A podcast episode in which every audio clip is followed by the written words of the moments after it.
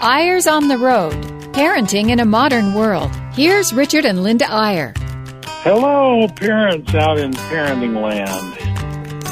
And everybody else who's Linda? listening in, we don't want you to hang up if you're not a parent. This is the Eyres on the Road again, and we are really on the road this week. We always do this uh, when we're traveling. We do it from two separate phones. So I I say something and then I wait, and if Linda doesn't say something, I just say something else. That's, That's how unusual. we do it, huh?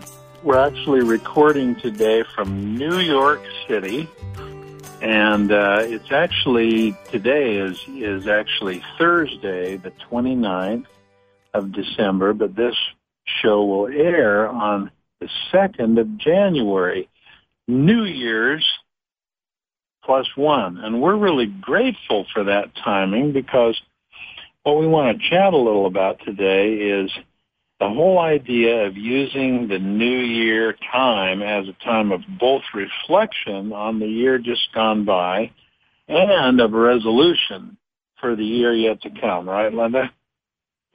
Right. In fact, uh, January 2nd is the actual holiday because the first falls on Sunday this year. So we hope some of you are thinking about that. I mean, we, we found it so interesting. Our kids have um, been working with some young men in Washington, D.C., uh, who kind of come from dysfunctional families. And um, this son is so interested that, that they have never thought about setting a goal. They um he said, Well so what do you plan to do for this year? What do you think? And it just never has crossed their minds and some were really interested. I think there are five or six of them that he's working with and some were really interested in, well, how do you do that? And others were, no, not interested. Whatever happens, happens. And so I think it's it's just really fascinating. Everybody has a little different way of setting goals at the first of the year or not. Well, or not. I mean, that's the key thing because uh, we run into a lot of people who say, "Oh no, I just hate New Year's resolutions. I just don't like them at all." And we'll say something like, "Well, why?" And they'll say, "Well, because for one thing, that makes you more aware of your failures. If you say you're going to do something and then you don't do it, then you're really aware of your failure. Whereas if you've never, never made the resolution in the first place, you wouldn't even know or you wouldn't even feel bad about it. You don't And like that others- feeling of guilt. That's exactly right. And then there's others who uh just say, "Oh, you know, if I make a New Year's resolution, I'll just break it." I mean, 90% of people break their New Year's resolution, so why even bother with one? That's kind of how you feel, right, Linda? No, just kidding. Well, actually, I can remember um, the resolution I made last year, and I did some things on it and not other things. But I am really ready to go this year. I know what I want to do, and uh, it's a little different situation at our house. Every year is a little different because of where the kids are and how things are going, and who's having babies and who isn't, and all that. And so um, I'm really ready to go. Are you ready to go? Well, you know, I'm always, I've always thought that the New Year's was the, the coolest time of all. We have to admit for many years, we sort of thought of our year, as it were, as starting in September when the kids started school and right. then ending sort of in, in June or whenever they got out of school. And, and it seemed almost odd to start the new year on January 1st. That was like the middle of the year for us, and it is for so many of you parents because you have to sort of think in sequence with your kids and with their school year and so on. And so we used to make a lot of our resolutions and set our goals and so on from September to September. But I still think there's something pretty special about New Year's Eve and New Year's Day. You know, it's appropriate, Linda, that it comes in January because January, just to show off my vast knowledge of Greek mythology, uh, is actually named after the god Janus, who, as some of you may remember, is the god with two faces, one looking forward and the other one looking backwards. Doesn't have a, a back of the head, just two faces. And um, the idea is that represents looking both to the past and to the future at the same time. And that's what I think makes New Year's Eve and New Year's Day and the very beginning days of the new year really, really cool because, it, it, you know, what, what makes sense to me, especially for parents, I think, is to look at the year gone by.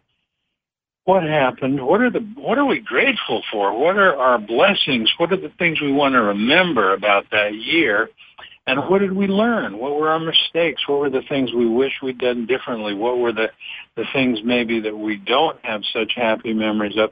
And then with all that reflection in mind, the one face of Janus, think about the other face of Janus and look to 2012 and what are we going to do this year? What are our hopes? What are our dreams? What would be the things our children need most? What's the things our marriage needs most?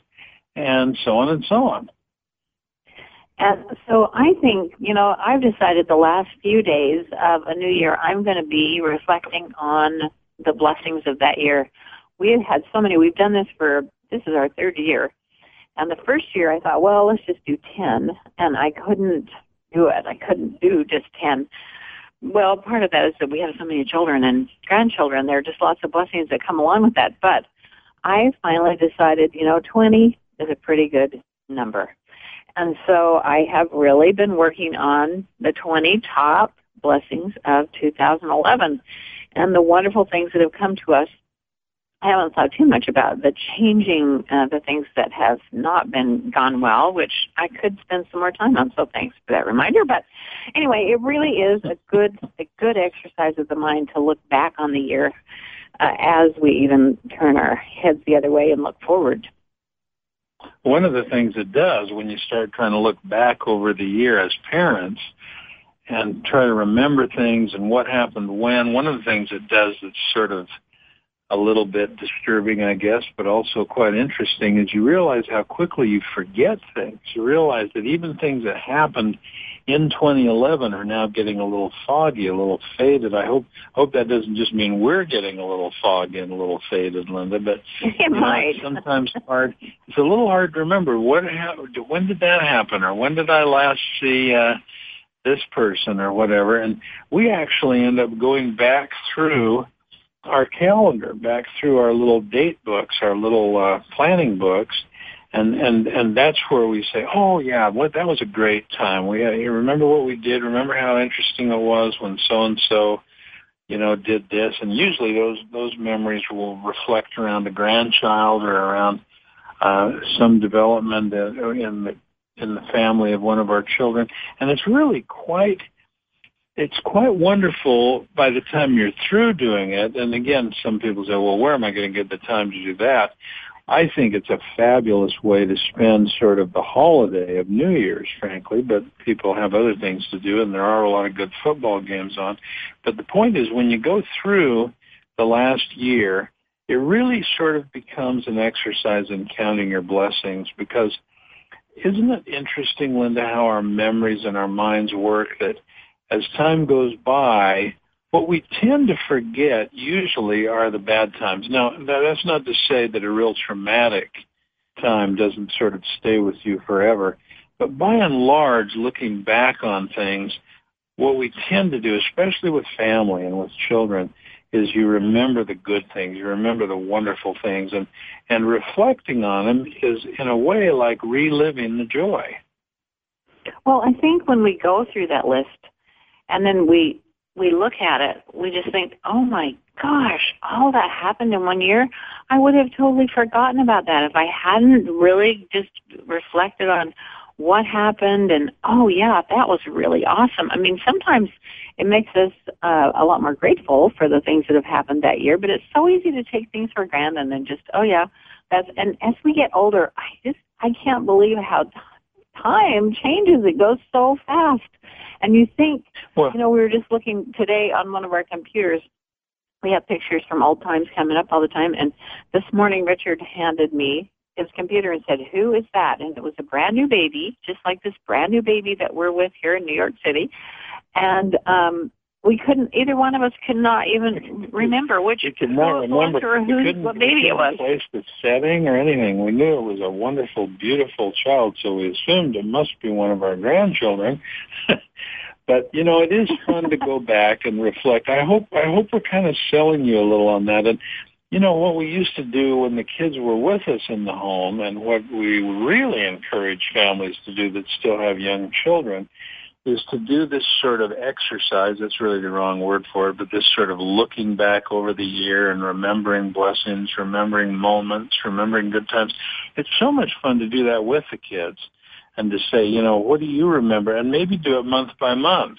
You know, like recast it. Say, let's start last January. And then if you've got your calendar out there, your day book, that's the month that this happened or that happened and see if the kids will say, oh yeah, I remember, you know, and they'll bring up something and you'll think about it and so on and you'll be sort of almost making a list of nominations for the best memories of the year. And if you get enough of them, if you get 40 or 50 by the time you're done, then maybe you have a little vote to pick the top 10 or the top 20 memories of the past year. You see, kids I think even, you know, the younger you are, almost the more your tendency is to think in terms of the future, just the future. What's going to happen next? Am I prepared for the test? Am I ready for this? Am I ready for that? How can I be better? What can I do? Make a resolution.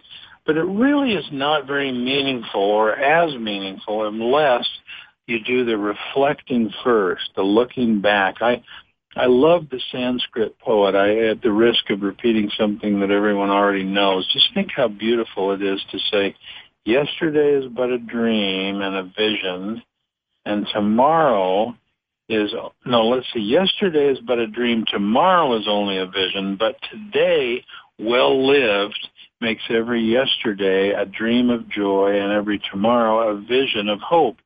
Now, some people think that that is saying, don't worry about the past, don't worry about the future, just focus on the present. I don't think it means that at all. I think it means if you reflect on the past and enjoy it and are grateful and remember blessings, then you're in a position to dream about the future and decide what to do, and it makes the present a much more beautiful place.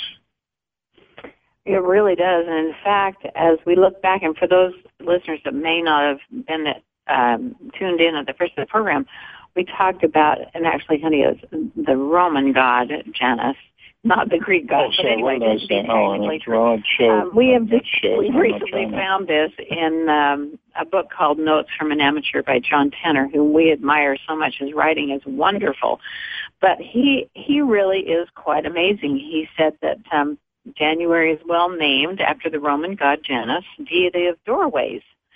Now that's interesting because if you think of it as a doorway, it, it adds a whole new meaning. Who had two faces, one looking forward and the other backwards. So, um, if you think of your, yourself as standing at a doorway, the end of 2011, looking back at all those blessings, and then what's coming forward, it is just so amazing what happens to your mind. I mean, we we are here in New York, as we mentioned, with a brand new grandbaby who was born.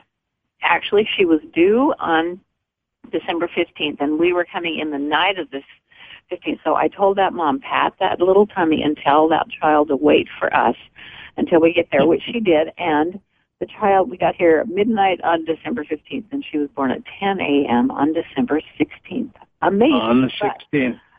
Now we're going to. That, that's a, a little bit beside the point, but just let me finish this one point, um, and then I'll turn it back over to you, Richard. But um, in thinking back now, as 23rd grandchild, but this is the first one for them.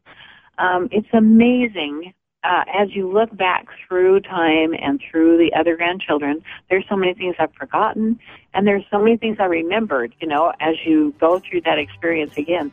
And so I think just going back through time is so crucial.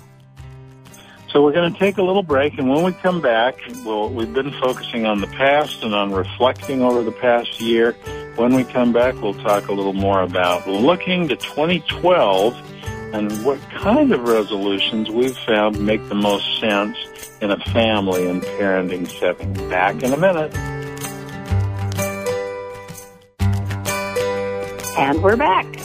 Um, we don't know if you're in a car, in a home, or what your setting is, but we're glad you're there. And we have been talking about um, not only New Year's resolutions coming up, but mostly in the first 15 minutes we talked about the things that have passed in the in the year that we've just finished. And so we thought we would spend the second half talking about how important it is to set some new re- resolutions for the coming year, or you can call it whatever you want. But I, I have to tell you that on the other phone there is um, my husband, who is the guru of goal setting in the world, as far as I am concerned. he is amazing at setting goals and then figuring out vision, you know, visioning what's going to happen and then making it happen. So, uh, you go. Oh goodness, Linda. Oh my goodness. You're just full of compliments today and I don't think that's exactly right, but I I no, do enjoy is, yeah. the process of trying to of trying to set some goals at the new year. But I just as we transition from looking to the past to the present or to the future, let me just make the point that it is always the present moment that connects the past and the future. And the son we're with, that we're visiting with right now in New York City is of all our children, the very best guy at gratitude and living in the moment. And every, he, he used to do this as a young boy, Linda, and he still does it today. We were with him the other night and right, and, you know, sort of in the middle of the evening, he just said, wait, wait, let's just pause for a minute. Let's just think about something here. Here we are tonight having a nice dinner together, sitting here in the Big Apple together. We've just had our first child. She's a beautiful, wonderful baby. She's healthy. Everything's wonderful and and it's a gorgeous night. It's fairly mild. We were able to walk over here. The moon's just coming up, and he just sort of went through. Boy, we should appreciate this particular little moment that we're in right now. And he's always done that. I remember as a, as a young boy, he used to say, "Oh, let's just take a minute and look around. Isn't this great? Here we are. We're having a good day today." And I think that's such a gift and and I, and I think it it's facilitated, don't you, Linda, by reflecting on the past, thinking about the future, but then living in the moment. Yeah, I do too. I, he is amazing at doing that, and I think the fascinating thing about this child, and I say child, he's 32, um, is that he can kind of visualize things. I, I, none of our other kids really are quite like this, but he um, visualizes what's going to happen. He writes down what's going to happen. He thinks big and then he makes it happen. It, it's quite remarkable. I I don't know. I wish I could do it like he does because he is just an amazing person. But I think he came that way. Um, not that, not to give you credit, not to give you not credit, Richard, but he really is quite incredible. I mean, he just came as a visionary, and it's fun to watch him function. He does. I mean, he's working with a company right now. They set a goal for him he always exceeds the goal because he said, I think you have to think bigger than that and so on. And so next year he wants to double his goal. It's just quite incredible. Yeah, it really is. And I think that when we, when we turn to setting goals with children, most of you parents know that to just say to a child, a young child, let's say an elementary school age kid or even a high school age kid, to just say, let's set some goals for the new year. Here's a piece of paper. Here's a pencil. Go ahead, set some goals, set some resolutions.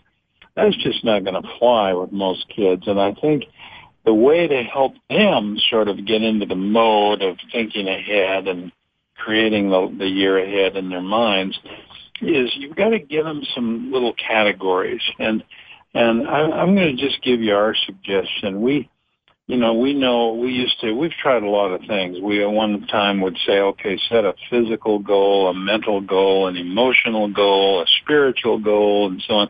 And for a lot of kids, that's a little ethereal. It's a little theoretical. But I think when it really started working for us is when we said, hey, how about we just have three categories?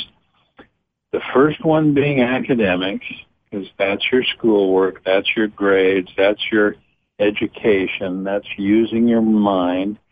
The second category being extracurricular. What do you want to achieve in your sports, in your music, in your other things that you're doing that are not part of academics? And then third, and maybe most important, can you make some resolutions or set some goals for your character, for the kind of person you want to be? And that really, I think, Linda, seemed to work because not that they all thought of it the same way. They, that's the beauty of it. Kids all think in their own way, but they all seem to resonate with those three categories. Well, I think you have to. It depends on the age of the child because um, doing those when the kids were little, and really, you know, we found that kids could set goals when they were three or four, not because they could write them down, but because they could draw pictures. So um, we have a little joyful system, which some listeners may or may not um, know about. But we had three-year-olds setting goals just for fun, and it is amazing what a three-year-old can do with a goal. So you know, you say, "What do you think your goal should be for your family?" And then they draw a picture of it. Um, what do you think about a goal for yourself? In fact, we had a little three-year-old who came to me once and said, you know, my goal is to quit sucking my thumb, and I just can't quit sucking my thumb as long as I had this blanket with me. This blanket just makes me suck my thumb, which we were laughing hysterically about because, of course, we knew that, but we didn't realize he knew that. So he said, could you just put this up on the refrigerator where I can't reach it so that I can really accomplish my goal? I mean, that's amazing for a three-year-old, but they can do it if you introduce that to them, not in a heavy way, but in a fun and delightful way. It's amazing how soon they can start internalizing those goals. So you think of a young child setting a goal that simple or a New Year's resolution, you know, what, what I want to learn to do this year is tie my shoe or I want to learn to zip my coat or whatever. So, so Linda's point's really well taken that very small children can understand the concept of a resolution or a goal. And then, of course, as they're older, some of the elementary age kids will come up with amazing goals. Uh, often what, often what elementary kids don't understand, but what they like to understand if it's explained or demonstrated to them. And that is the difference between a goal and a plan. That's really an important concept to get across to kids. A lot of, a lot of elementary age kids and even high school kids, you'll say, okay, do you have a goal for, uh, let's say for tennis? and and they'll say, "Oh yeah, my goal is to practice a half an hour every day." Or or that could, you know, what is your what is your goal for math? Well, um, you know, spend a half an hour on my math homework every night. Now, now they need to understand. You need to help them to understand that those are not goals; those are plans, and they're things that would lead to a goal. But what is the goal? Oh, maybe to get uh, an A this semester, or to get an A minus or to get a B plus, whatever they set the goal. But then the homework is the plan to lead to the goal. Or in the tennis, maybe the goal is to uh, be able to make the team or to beat their friend in a set or, or hit the ball over the net consecutively without missing 20 times. It's something that when they achieve it, they know they've achieved it and they mark it off. They, they, it's like mission accomplished. But the plan is when they're going to practice, what they're going to do. And that simple distinction between goals and plans really starts making a resolution have teeth. I mean, and it works for adults too. Frankly, the reason so many resolutions are broken is because someone sets a goal and then never has a plan, you know, like the most typical one, I'm going to lose 10 pounds or whatever. Okay, fine. That's a, a lovely resolution. How are you going to do it? What is the plan? And if, if you teach your kids as a parent that a, a goal's no good without a plan and the plans are not much good without a goal and they understand the difference and can set both, then I'm telling you, you are helping them in a way that they will use throughout the rest of their life know, the system that you use depends really on you, on your family, on the on the particular child. Whether you start with these little goals with the three year olds, but we found that when our kids were little, we did do this five facet goal thing where how are you gonna, what do you want to do physically this year, socially, emotionally, mentally, and spiritually. And uh, it was so fun to see them just write down one little goal in each of those areas and that was their idea. It was they owned it. They wrote it down. And so our grandchildren are now doing this with our older children because that's the way we always set goals in those days. And honestly, one of our little girls was so hilarious. Her physical goal um, was to get only three cavities, which just drove us over the edge when we read that. Get only three cavities. I mean, she really had horrible teeth and uh, no fluoride in the water, and the poor little thing was just always at the dentist. So, you know, get only three cavities. She knew exactly what that meant, and she knew what the plans were in order to accomplish that goal. So it's entertaining as well as fun for them. And then when the kids got older, we had them do this more, high school kids do the three categories really well. The academics, what are your academic goals? What are your extracurricular goals?